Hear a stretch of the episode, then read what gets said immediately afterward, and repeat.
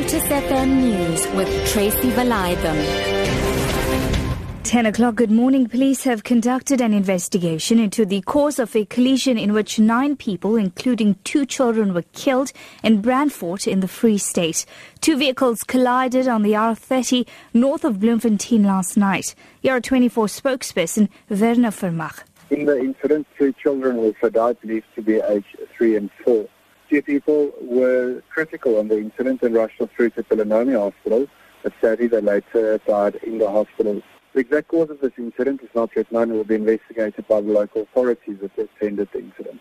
The government has until Thursday to explain to the High Court in Pretoria why and how Sudanese President Omar al Bashir left the country in contravention of a court order. Reports say President Jacob Zuma and senior ministers carefully planned al Bashir's exit. The court was told that al Bashir left the country after it had ordered that he be arrested on an international criminal court warrant. Meanwhile, the trial of the four accused in the killing of Emmanuel Josiah Sithole is expected to start in the regional court in Johannesburg today. Mtinto Bhengu, Sizwe Mngomezulu, Sifundo Mzimela, and a 17-year-old minor allegedly stabbed the Mozambican national to death in April. Wisanu Makubele reports. Members of the public as well as the media will not be allowed inside court when the trial gets underway today. The NPA told the media that although only one of the suspects is a minor, the entire proceedings will be held in camera. The minor was cleared to stand trial after undergoing preliminary tests. Sizwe Mngomezulu and Sifundo Mzimela were denied bail by the Alexandra Magistrates Court last month, while accused number one, Mtinto did not apply for bail. All four suspects intend to plead not guilty.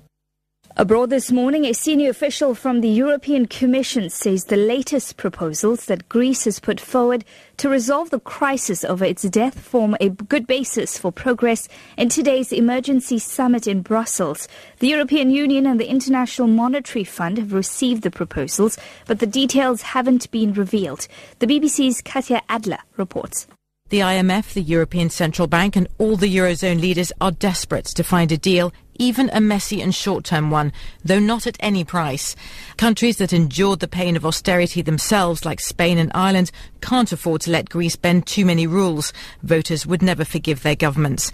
And the Eurozone's most powerful leader, Angela Merkel, is under enormous domestic pressure to stand firm too. If there is a deal in these last days before Greece runs out of cash, it'll have to be one without too much obvious compromise. Back home this morning, after a two-year absence, KwaZulu-Natal is finally seeing sardine activity on its shores. The silvery fish are considered a delicacy by many and lauded as a bounty from the ocean every winter. The annual sardine run is also considered a tourist attraction in the province. The Sharks Board's Mike Anderson Reid says the delicacies are expected to arrive in Umhlanga and Rocky Bay by today. We had a, a, wonderful weekend in terms of sardines, especially if you're on the north coast or the upper south coast. Sardines are netted in the Eastmore Crescent area, which is just to the south of Umhlanga Rocks on Saturday. Three very nice nets were taken there. Uh, a lot of people having a lot of fun. In Durban at Mushaka, another nice group of 170 odd baskets were taken there. For the upper south coast, um, in Illovo, Karridene stretch, well over 10 nets were taken there, and another two nets at Umkomaas. Your top story this hour police have conducted an investigation into the cause of a collision in which nine people, including two children, were killed in Brandfort in the Free State. For Lotus FM News, I'm Tracy Valaydham. I'll be back with more news at 11.